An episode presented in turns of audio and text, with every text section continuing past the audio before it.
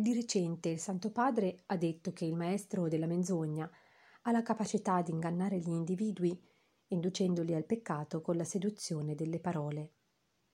Quesito. Buongiorno Padre. In una recente omelia di Papa Francesco, intitolata Come rispondere alla tentazione, il Santo Padre ha sottolineato un aspetto della modalità di agire del maligno.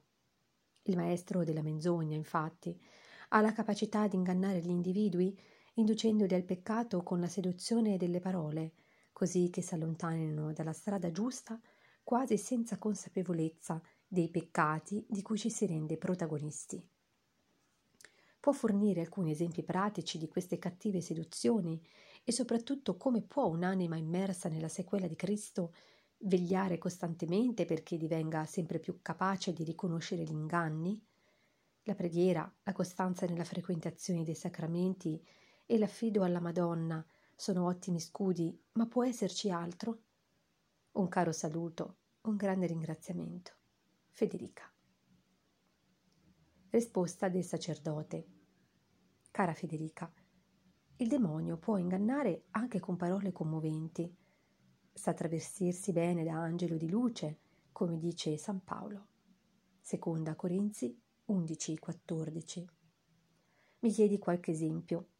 Te ne porto uno tratto dalla storia dei frati domenicani della prima ora e che ha come protagonista Maestro Giordano, che è stato il primo successore di San Domenico alla guida dell'ordine.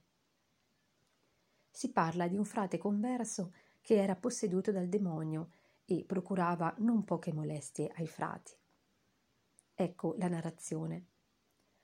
Un'altra volta quello stesso stava vomitando improperi contro tutti i frati, ma quando sopraggiunse maestro Giordano si alzò, gli fece una rispettosa riverenza e cominciò a lodarlo per la sua straordinaria predicazione e per l'amore che egli aveva per l'ordine, soffermandosi a considerare ogni altra sua virtù. Ciò evidentemente per mandarlo in superbia.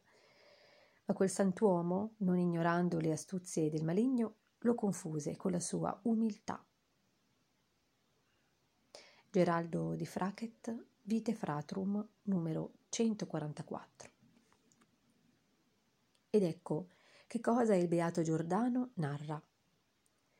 Per la sua bocca quel demonio vomitava molte cose sorprendenti.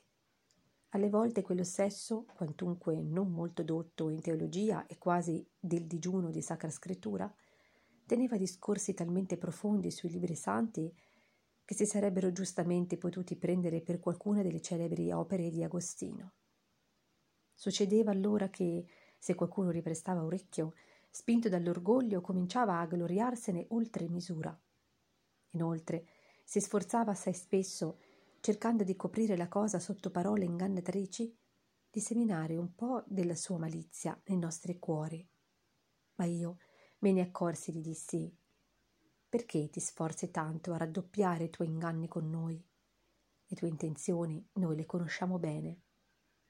E lui So ben io di che argilla sei fatto. Quello che tu respingi e disprezzi quando ti viene offerto una sola volta, ingannato dalla mia malizia, tu finisci poi per accettarlo con facilità e gradimento. Qualche volta addirittura teneva discorsi, in tono di predicazione così efficaci, da strappare col suo modo di dire e per la pietà e profondità delle sue parole dei fiotti di lacrime dal cuore degli uditori. Come si vede, non basta giudicare la santità e la prudenza di una persona dalla bellezza e dalla sapienza dei suoi discorsi. Nella Vite Fratrum si legge ancora Servendosi di uno stesso, il diavolo, per ben cinque volte, vomitò minacce e maledizioni contro il maestro Giordano, lamentandosi con lui perché con la sua predicazione gli sottraeva molte anime. E gli disse, o cieco, io farei volentieri un patto con te. Non tenterò più spiritualmente i tuoi frati, né li vesserò più corporalmente, se tu mi prometti di non predicare più. Ma il santuomo gli rispose, non sia mai che io faccia alleanza con la morte e stringa un patto con l'inferno. Anche qui, maestro Giordano attesta, una volta, ricordo, mi fece questa proposta. lui avrebbe smesso di tentare tutti i frati se io gli avessi cessato di predicare. Io gli risposi mai farò alleanza con la morte o scenderò a patti con l'inferno. Le tue tentazioni, senza che tu lo voglia, tornano utili ai frati e li rendono più forti nella vita della grazia, perché la vita dell'uomo sulla terra è una continua lotta. Il criterio per smascherare Satana da parte di Maestro Giordano è sempre stato lo stesso, l'umiltà. Se c'è l'umiltà, che si esprime anche nell'obbedienza alle indicazioni del confessore, il principe delle, della superbia viene riconosciuto e sconfitto. Ti ricordo al Signore e ti benedico. Padre Angelo.